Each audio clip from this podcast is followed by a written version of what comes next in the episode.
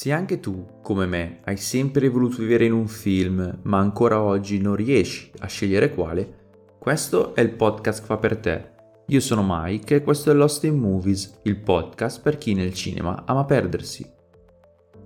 Ciao a tutti e ben ritrovati in questo nuovo appuntamento di Lost in Movies, o per meglio dire della Directed by Christopher Nolan, che è quella rubrica attraverso la quale andiamo ad analizzare la filmografia di Christopher Nolan film per film, andando quindi a delinearne la poetica e tutti gli aspetti che contraddistinguono il cinema di questo acclamato regista. Eh, nonostante le uscite in sala siano molte e per questo vi rimando alla mia pagina Instagram cinemichael underscore eh, dove lì potete trovare comunque tutte le impressioni, le mini recensioni sui film che sono attualmente distribuiti in Italia, mi sembrava però il tempo di eh, fare memento. È una cosa che stavo rimandando, come ben sapete, ormai da un po' e mi sembrava giunto il momento di dire basta e di affrontarlo. Eh, più che altro perché le uscite, come ho detto, sono tante, sono meritevoli, mi sembrava giusto parlarne, però non posso neanche continuare a posticiparlo, quindi adesso vedrò un po' come gestire il prossimo episodio di Lost in Movies. Tuttavia, prima di iniziare, volevo ricordarvi che da poco potete supportare il progetto Cinemaic eh, Lost in Movies attraverso delle donazioni sul portale Buy Me Coffee. Potete inserire indipendentemente Cinemaic o Lost in Movies, non è un problema perché tanto vi uscirò comunque io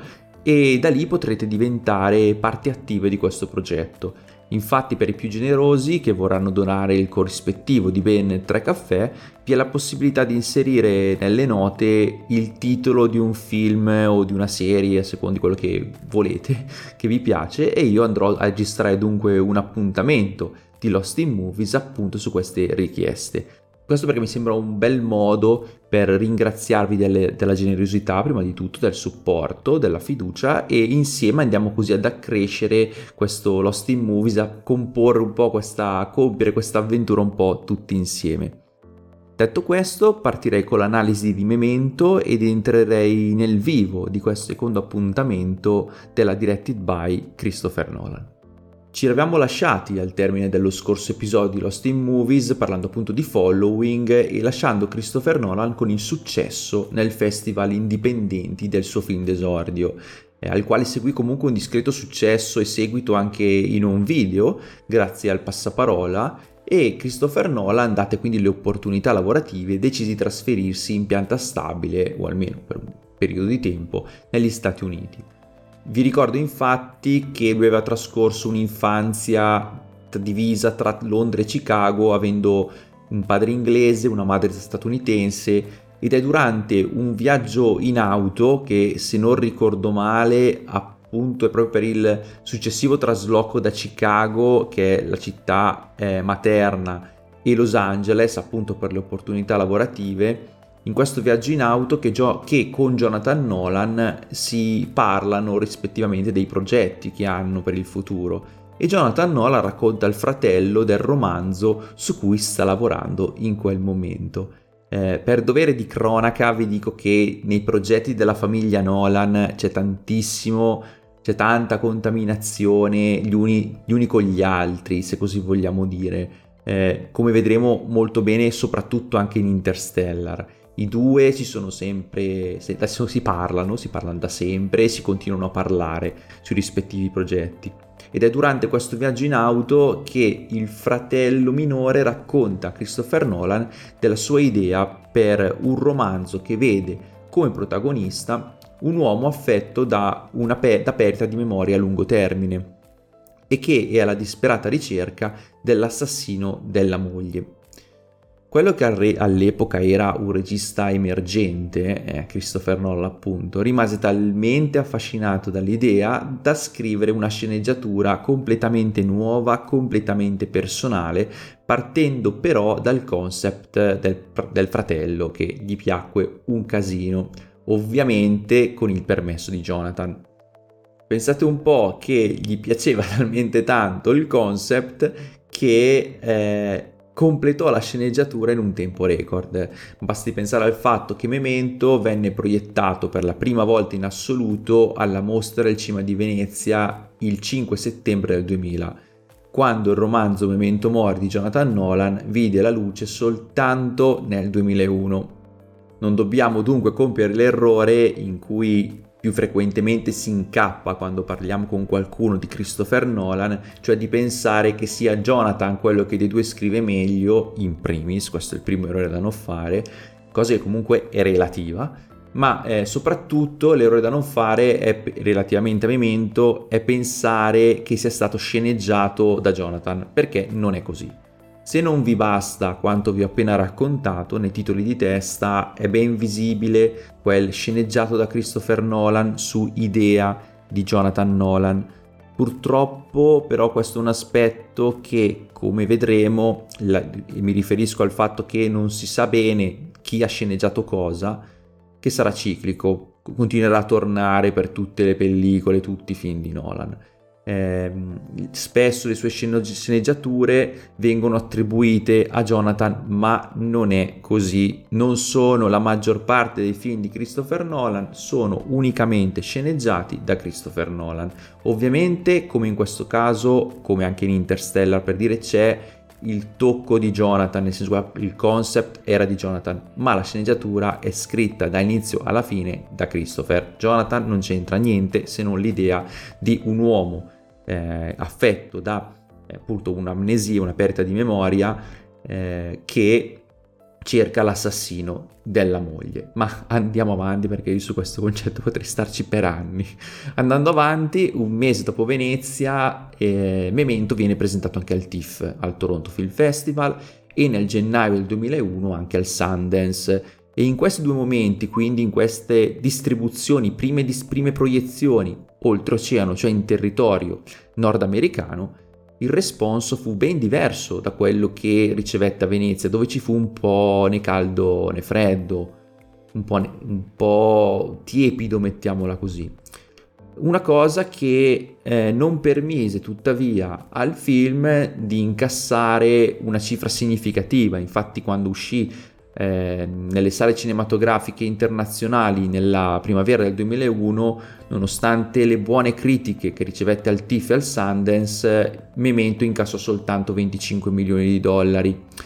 E più, più però il tempo passava, più il, il passaparola cresceva. Memento venne persino candidato all'Oscar nelle categorie miglior sceneggiatura originale, miglior montaggio e, seppure non vinse nulla, eh, questo permise a Christopher Nolan di entrare nell'industria che conta e mh, mm, al film di venire sempre più rivalutato in positivo grazie anche appunto a questo passaparola che ne ingigantì la portata fino a essere oggi considerato come indubbiamente il cult per eccellenza del regista. In un certo senso è anche quel film che un certo tipo di appassionati cinefili un po' rimpiange, accusando Nolan di essersi venduto al blockbusters e di essere venuto meno alla sua autorialità. E questa è una cosa, come vedremo in questi appuntamenti, non è solo un'inesattezza grande come una casa, ma è pure una, cre- una credenza infondata. Su questa cosa però lascio a voi il giudizio al termine appunto di questi appuntamenti diretti by. Tornando alla nostra analisi, come vi dicevo durante l'episodio di Following,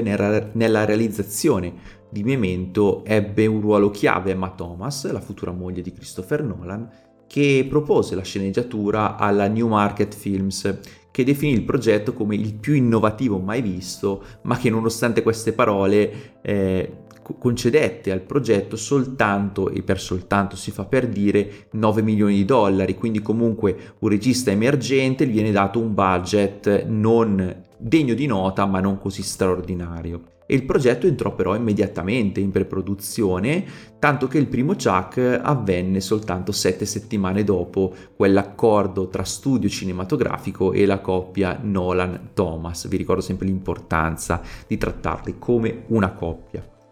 Memento venne girato in un tempo record, 25 giorni, e fu la prima volta che Christopher Nolan poté lavorare con un cast di attori professionisti. Il ruolo del protagonista, dello smemorato Leonard Shelby, fu infatti affidato a Guy Pearce e nei ruoli secondari di Natalie De Teddy possiamo trovare la coppia Carrie Ann Moss e Joe Pantogliano, che comunque avevamo già visto l'anno prima sul grande schermo con Matrix delle sorelle Wachowski. Allora, possiamo dire che era dunque un cast ben assortito, anche se ovviamente mancava quella star di riferimento che troveremo da lì in avanti nella filmografia di Nolan. Basti pensare per esempio che soltanto nel film successivo, che è Insomnia, troviamo due colossi come Al Pacino e Robin Williams.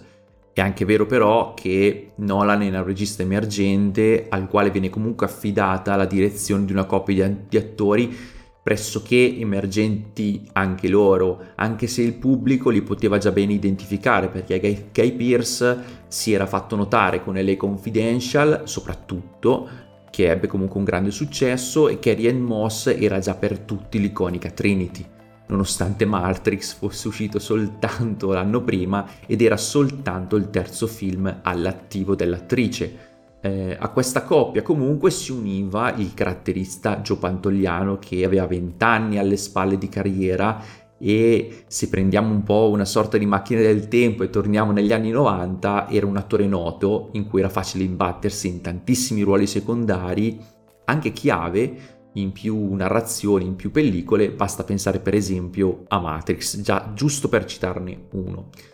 Eppure Christopher Nolan riesce comunque a dirigere gli attori con successo, nonostante sia la sua prima appunto vera prova dietro la macchina da presa, eh, stipendiata come si deve, non, autofi- non autofinanziata, eccetera, eccetera. Guy Pierce infatti oggi è principalmente ricordato per il ruolo di Memento, per quel film, che come vi ho detto anche prima diventerà il cult di Christopher Nolan sia per l'innovazione sia per quel nuovo stile che portò all'industria, sia per le influenze che ebbe. Eh, facciamo un rapido esempio nel nostro paese, che è quello che faccio sempre, pensiamo a un film di tutt'altro genere che è La leggenda di Algione Jack, dove il personaggio di Aldo Baglio è fortemente e innegabilmente ispirato a Leonard Shelby. Il film Infatti è infarcito di rimandi cine- cinematografici che vanno da Vertigo a Toro Scatenato e mi riferisco qua è l'inizio e la fine del film, perché all'inizio del film stanno guardando Vertigo e alla fine del film quando Al, l'hanno reinventato pugile è chiaramente un riferimento a Toro Scatenato. Ma indubbiamente quel, quella narrativo, quell'aspetto chiave dell'avventura di Aldo Giovanni e Giacomo è derivante da Memento che a quel tempo, ripeto, era sulla bocca di tutti. Infatti io ricordo quando a scuola eh, ero comunque il primo anno delle superiori, ero, sono un po' vecchiotto, ero uno di quei, Memento era uno di quei titoli che ci rimbalzavamo di dover vedere e che era uno di quei titoli da trip mentale come dice, lo definivamo un po' io e i miei compagni dell'epoca, ricercavamo sempre questi film un po' cervellotici, che un po' non sapevamo dove volevano andare a parare, poi alla fine, pam, ti tiravano fuori quel finale che spiegava tutto e noi restavamo sempre a bocca aperta. Noi ricercavamo quel film e mi ricordo che Memento fu uno di quelli che impazziva, impazzava nella mia classe ma anche sul web. Ma addentrandoci un po' più nel dettaglio, di che cosa parla Memento? Innanzitutto Memento, il titolo deriva dal latino ed è traducibile con ricordati e già da qui possiamo intuire che si tratta di qualcosa legato alla memoria e al ricordo. Eh, Memento è infatti la storia di Leonard Shelby, che è un ex investigatore assicurativo che a causa di un trauma cranico dovuto a un'aggressione subita in casa sua soffre di un'amnesia anterograda in pratica, nonostante sia perfettamente in grado di ricordare la sua vita, non riesce ad assimilare naturalmente nuovi ricordi. Eh, la sua è una patologia particolare, indubbiamente, che lo porta a dimenticarsi ogni cosa avvenga negli ultimi 10-15 minuti e l'ultima cosa che ricorda in assoluto è il volto di quella che una volta era sua moglie in fin di vita. Infatti Leonard durante quell'aggressione perse la moglie. Leonard sviluppa dunque un eh, sistema di memorandum attraverso post-it, polaroid e tatuaggi eh, che gli permette in breve tempo di fare mente locale e rimettersi sulle tracce di John G, questo fantomatico assassino della moglie. E a questo proposito però è doveroso fare un appunto perché l'obiettivo dichiarato di Christopher Nolan anche, del, anche nel titolo non era unicamente quello di raccontare il difficile eh, percorso investigativo che porta Leonard sulle tracce di John G ma anche quello di far riflettere comunque lo spettatore sulla memoria e su quanto questa sia correlata al concetto di identità. Cioè noi chi siamo se non il frutto di ciò che è accaduto, che ci è accaduto e dei nostri ricordi? E che cosa siamo? Cosa diventiamo qualora non potessimo più averne di nuovi? Ma se vogliamo ancora esagerare in peggio, cosa potremmo diventare se manipolati da dai nostri ricordi, da altri, dato che appunto nemmeno ciò che ci ricordiamo è così affidabile come Memento ci mostrerà. Queste sono soltanto alcune delle domande che Nolan solleva con il suo film e che pone allo spettatore, che in questa struttura narrativa che è decisamente complessa e disorientante, infatti noi all'inizio siamo disorientati in questa vicenda, lo spettatore, noi che guardiamo, siamo portati a immedesimarci con Leonard. Entrambi siamo smarriti, entrambi non abbiamo idea di quello che ci sta avvenendo attorno e siamo catapultati insieme all'interno di questa narrativa, di questa vicenda. Come aveva già fatto in Following, Nolan utilizza il film per sovvertire, cioè sovverte all'interno del film il rapporto causa-effetto eh, mettendo chi vive la vicenda, cioè Leonard, e chi la guarda, cioè noi, sullo stesso piano. Più ci addentriamo nel film, più quell'unica visione comune che abbiamo inizia a scricchiolare, a incrinarsi sempre più. Il pubblico, noi siamo portati a dubitare delle persone che circondano, circondano Leonard. Fin da subito lui ha degli oggetti che utilizza ed è fissato col suo metodo nel quale crede, è la cosa in cui crede di più. Eh, non può fare a meno di credere ciecamente al suo metodo, ai suoi tatuaggi, alle sue fotografie e alla sua scrittura, ma noi più lo seguiamo, più iniziamo a dubitare di Teddy, dubitiamo di Natalie, dubitiamo del metodo stesso. E questo tema della contraffazione dei ricordi, così come quello del chi siamo noi senza ricordi, ci viene portato alla luce anche attraverso il personaggio di Sammy Jenkins, che è una persona affetta anch'essa da memoria anterograda, a cui Leonard tra l'altro fa più volte riferimento nel film incessantemente, qualcuno gli dirà pure eh, basta parlarmi di questo Sammy, so benissimo chi è Sammy Jenkins, anche perché lo dice a chiunque, e tra l'altro è il primo tatuaggio, il primo tatuaggio che vediamo sul corpo di Leonard sulla mano sinistra recita proprio ricordati di Sammy Jenkins. Sammy era un uomo del quale prog- conosciamo progressivamente la storia, che ci viene detto essere colpevole, se proprio possiamo chiamarlo colpevole, della morte della moglie, eh, per avergli iniettato troppa insulina. Infatti la moglie eh, ci viene raccontato come la moglie abbia cercato di mettere alla prova il marito smemorato, non perché non crede tanto alla sua patologia, ma per cercare di risvegliare in lui un istinto protettivo che gli avrebbe impedito, che avrebbe risvegliato, anche se solo per pochi istanti, il, un ricordo, un barlume di ok, no, mi fermo, non basta darti, somministrarti le punture perché l'ho già fatto, rischierei di ucciderti. La moglie punta tutto sull'amore per risvegliare i ricordi, ma invece ha finito col perdere la vita, accettando per certi versi la morte piuttosto che ritrovarsi nuovamente con a fianco il suo amato che non può più riconoscere però perché non è più Sammy senza i suoi ricordi. Non voglio dirvi troppo, anche se immagino che se state ascoltando sicuramente abbiate visto il film. Fatto sta che nell'epilogo di Memento, che tra poco comunque vi spoilererò crudelmente, quindi se state ascoltando magari andate prima a vedere il film se non l'avete visto, eh, il finale che tra l'altro è l'inizio degli avvenimenti in ordine cronologico, eh, verremo a conoscenza di quanto è realmente accaduto a Sammy Jenkins e di come quella storia non sia poi completamente autentica. I ricordi dopo tutto non sono affidabili, eh, i fatti lo sono, i fatti non mentono, le memorie sì. per un istinto anche di conservazione, di protezione dal dolore, tendiamo a dimenticare, a rielaborare o a rivedere gli avvenimenti di anni precedenti contaminandoli con la nostra visione presente. E anche questo che ci vuole dire Christopher Nolan. Oltre al fatto che anche mentre li stiamo vivendo sono pur sempre avvenimenti che viviamo con la nostra soggettiva, con la nostra emotività, con il nostro background. E date, dato tutte queste componenti eh, possono essere attendibili ricordi. È un concetto estremamente interessante su cui Nolan ci fa riflettere.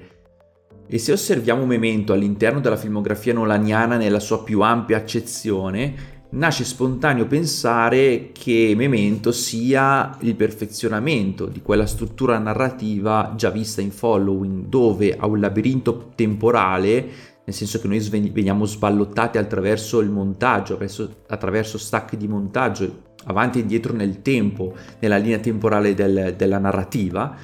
a questo labirinto temporale ne viene associato uno percettivo. Ed è esattamente così, soltanto che nel primo caso, cioè in following, il montaggio depistava lo spettatore, mentre il protagonista non era conscio degli avvenimenti e di come le altre persone, gli altri come la bionda e come soprattutto eh, Cobb lo stavano manipolando alle sue spalle. Qui il tutto ha invece un'accezione diversa, eh, come abbiamo detto anche prima, per avvicinare lo spettatore a Leonard e per portare anche stilisticamente a schermo la condizione dello, dello smemorato. Infatti ora vi, vi dico come. Eh, nel precedente film, se Following si apriva con un dettaglio, vi era appunto una scatola, qui ora abbiamo una Polaroid raffigurante il, cala- il cadavere di un uomo.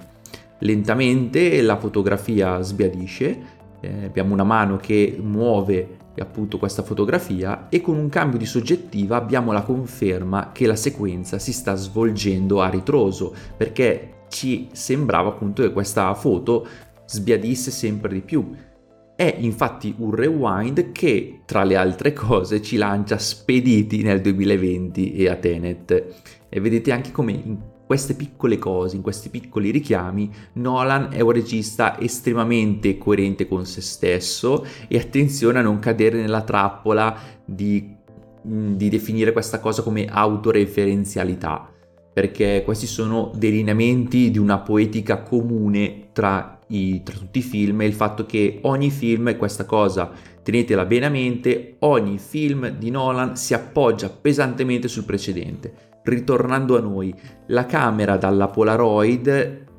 si sposta dalla Polaroid e constatiamo che è un rewind, eh, andiamo sulla macchina fotografica, poi al bozzolo fino al proiettile che torna nella pistola che ha sparato il colpo fino a scoprire persino i volti dell'assassino e dell'ucciso, che sono Leonard, Guy Pierce e Teddy, Joe Pantogliano. Quindi subito abbiamo uno spoiler. Eh, questo è l'opening di Memento, è la scena iniziale che è anche però il finale cronologico del film.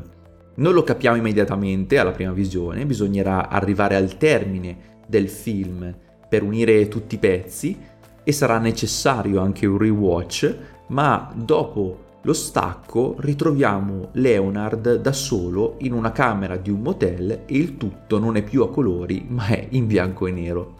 Ritroviamo Leonard che si guarda intorno, che si è appena svegliato, che fa mente locale, noi non sappiamo ancora della sua condizione, del suo problema e lui dice ok qua sotto apro il cassetto, c'è una Bibbia, guardo qua intorno dove sono, Suona però improvvisamente il telefono, lui risponde e siamo poi nuovamente a colori con Leonard che esce da quella camera del motel, va alla reception e racconta a noi per la prima volta, noi spettatori e all'uomo al banco eh, per l'ennesima volta la sua condizione di questo suo disturbo e improvvisamente poi appare Teddy.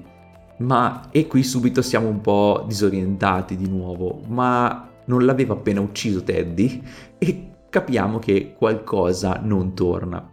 Capiremo infatti ben presto che la, la, struttura del film è composta da due diverse linee temporali concatenate tra loro e destinate a unirsi in un unico punto comune che è più o meno al termine del film, precisamente all'ora 40 su un'ora e 50 totali. Più avvengono questi stacchi di montaggio, questi intervalli tra le due linee temporali, più ci rendiamo conto che la narrativa in bianco e nero è cronologicamente conseguenziale e si sofferma sulla soggettiva di Leonard, sulle sue credenze, sul suo modo di vedere ciò che gli accade intorno e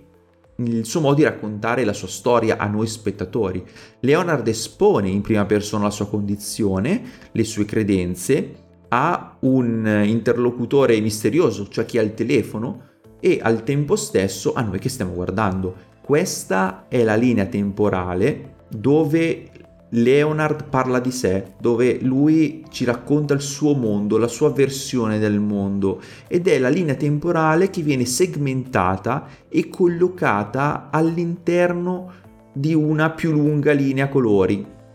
con una tempistica fissa tra l'altro, ad esclusione della prima che è quella che viene subito dopo l'opening. Cerco di spiegarmi meglio. Ogni 10 minuti di linea colori avremo un intervallo in bianco e nero. E questa è una scelta che richiama i blackout di Leonard.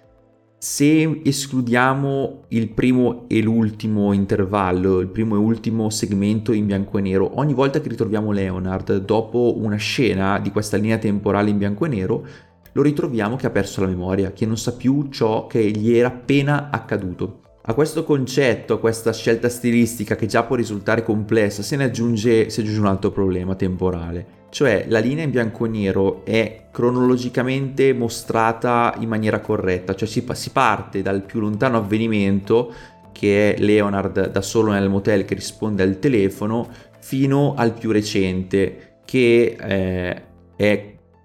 po- pochi istanti prima l'opening. Per contro, la linea temporale a colori, che non è più soggettiva ma è, un, ma è oggettiva, in quanto eh, assistiamo ai fatti che circondano Leonard per come sono in realtà, cioè vediamo ciò che il protagonista non riesce a vedere, come si comportano le persone che gli stanno vicino, come gli tramano alle spalle, come lo trattano e via discorrendo. Questa linea a colori è cronologicamente inversa.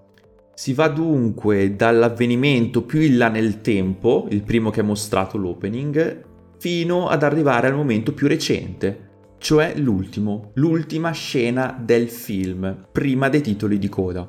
Cerchiamo di immaginarlo anche visivamente per cerco di chiarificarvi ancora di più l'idea. Immaginate Memento girato cronologicamente corretto, cioè dal punto dall'inizio alla fine, da A a B, come un film qualsiasi, senza salti temporali o robe strane.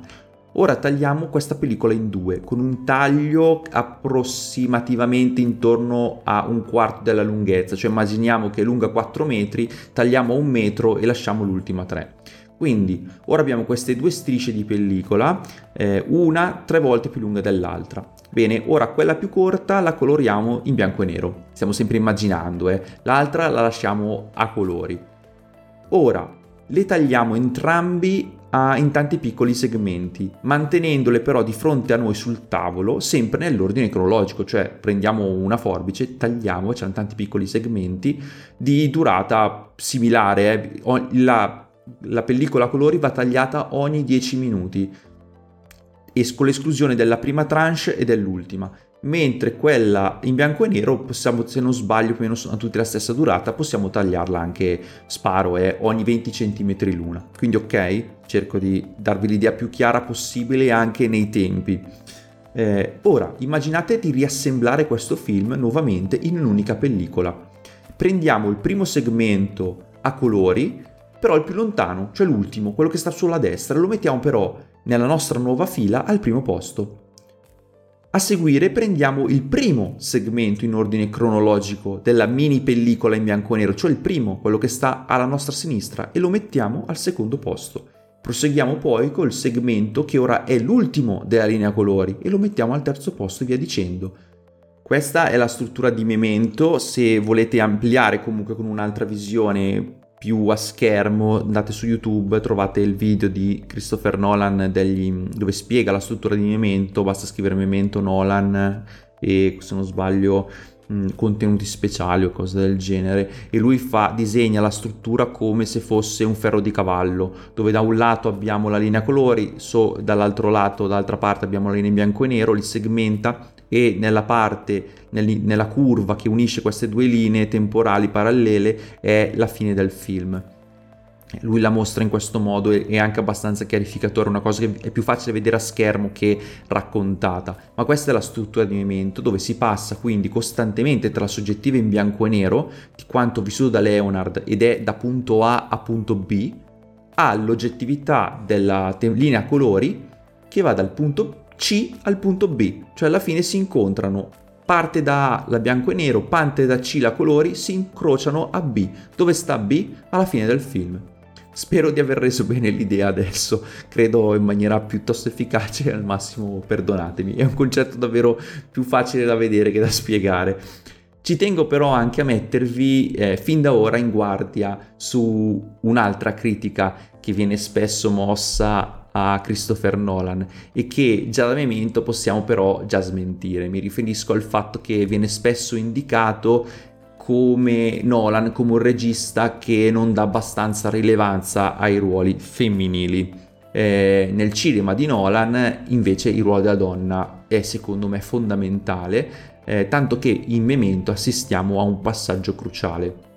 A mio avviso Memento è l'evoluzione di Following, è Following ampliato, è accentuato, migliorato in tantissimi aspetti, come vi ho detto anche prima, attenzione che nella filmografia di Nolan il film successivo è sempre molto appoggiato al film precedente. E anche, anche qui questa cosa in Memento avviene anche per la figura femminile, la bionda viene ampliata, sdoppiata nelle figure di Catherine, Georgia Fox e Natalie, Carrie Ann Moss se in Following però l'unica figura femminile rappresentava sia le motivazioni delle azioni del protagonista, il perché lui agiva, e al sia eh, era colei, la bionda, che plasmava il suo pensiero, in Memento queste due dinamiche avvengono ma per via di due diversi personaggi secondari. Leonard è mosso dall'unico desiderio di vendicare la moglie deceduta,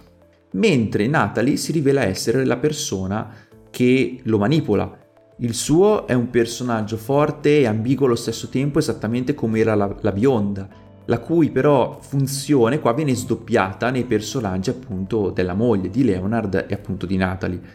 E Memento, oltre a tutti i meriti, tutto quello che abbiamo già detto finora, è anche il film che delinea con inev- inequivocabile chiarezza il significato dell'amore e dei sentimenti all'interno della filmografia di Christopher Nolan, come forza tangibile, resistente al tempo e allo spazio, come vedremo anche in Interstellar, che è il film che ha fatto un po' storcere il naso a tantissimi dicendo ma come? Qua mi, mi spieghi l'universo, le forze, mi rimandi tutto all'amore, ma Nolan lo fa sempre, che sia l'amore verso una moglie deceduta, come, in, come appunto l'amore di Leonard, che sia un amore irraggiungibile come quello di Interstellar, che è lontano anche nello spazio, o verso una figlia, l'amore per i, per i propri figli, che c'è anche in The Prestige, tra l'altro, o l'amore verso l'arte, che c'è anche in The, in The Prestige, l'ossessione verso la propria arte, oppure mi viene in mente anche Tenet, eh, il protagonista muove mari e monti per proteggere Kat. Eh,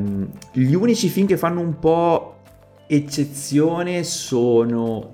Following perché era più un'infatuazione che vero e proprio amore, Insomnia e Dunkirk se vogliamo, anche se Dunkirk ha una, l'amore in un'accezione diversa, cioè la nazione che si prende cura dei propri figli.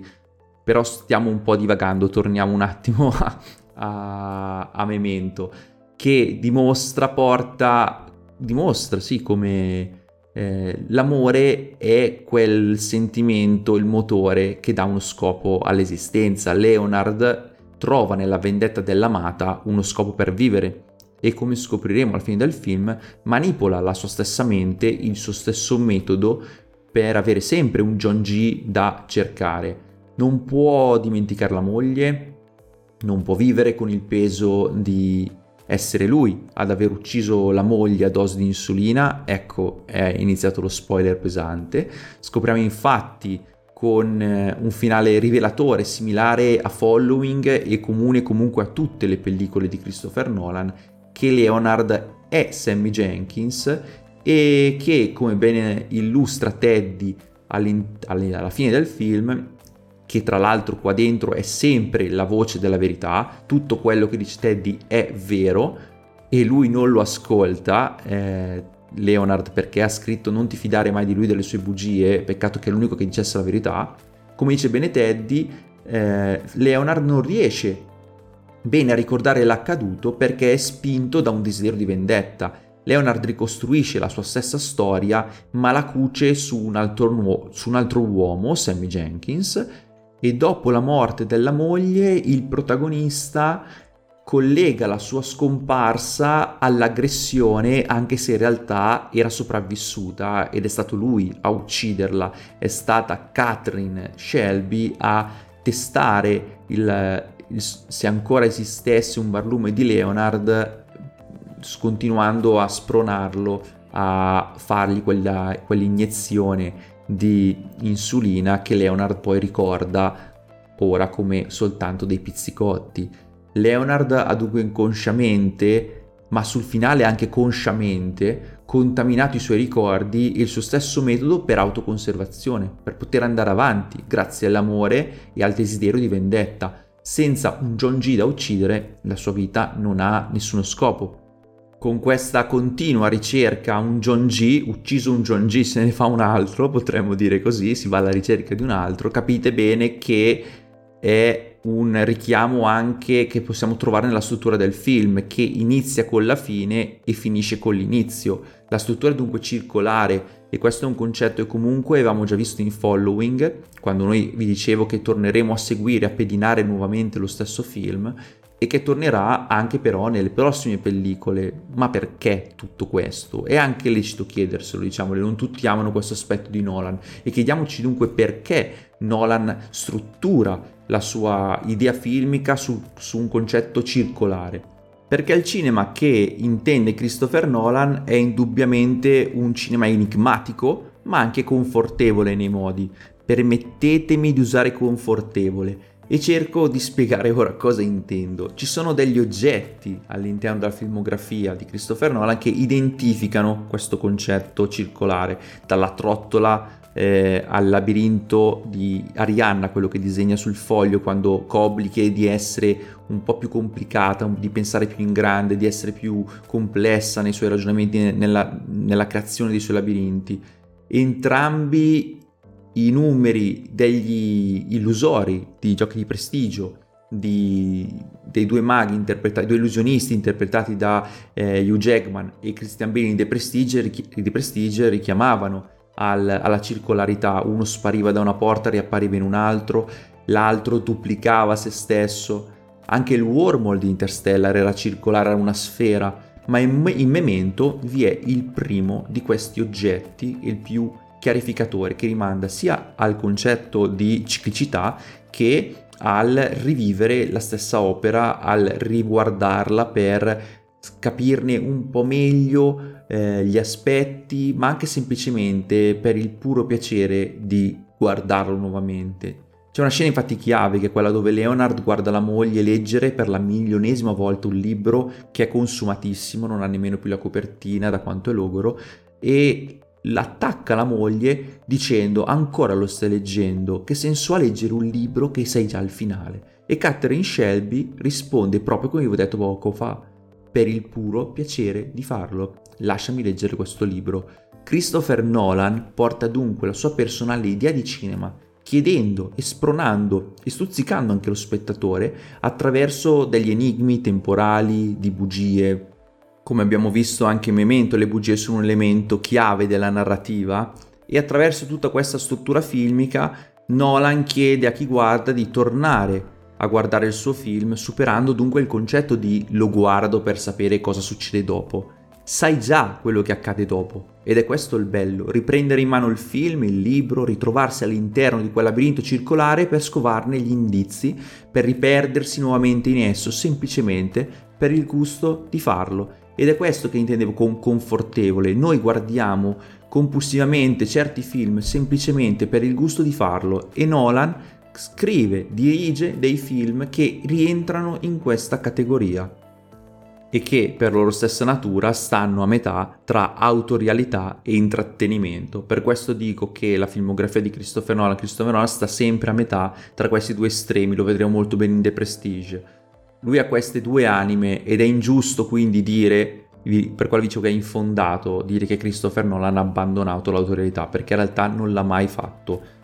lui è sempre, sta sempre a metà tra questi due estremi. A volte cinge più da, va più verso uno, a volte più verso l'altro, indubbiamente, ma è sempre in mezzo tra autorialità e intrattenimento. Ci sarebbe ancora moltissimo da dire, ma direi che può passare così avendo sforato ancora una volta e siamo andati molto oltre il minutaggio prefissato, tanto per cambiare. Vi ricordo ancora una volta che se volete supportare il progetto potete lasciare una donazione su Buy Me Coffee, che per qualsiasi cosa potete contattarmi sulla mia pagina Instagram cinemike con la K e l'underscore.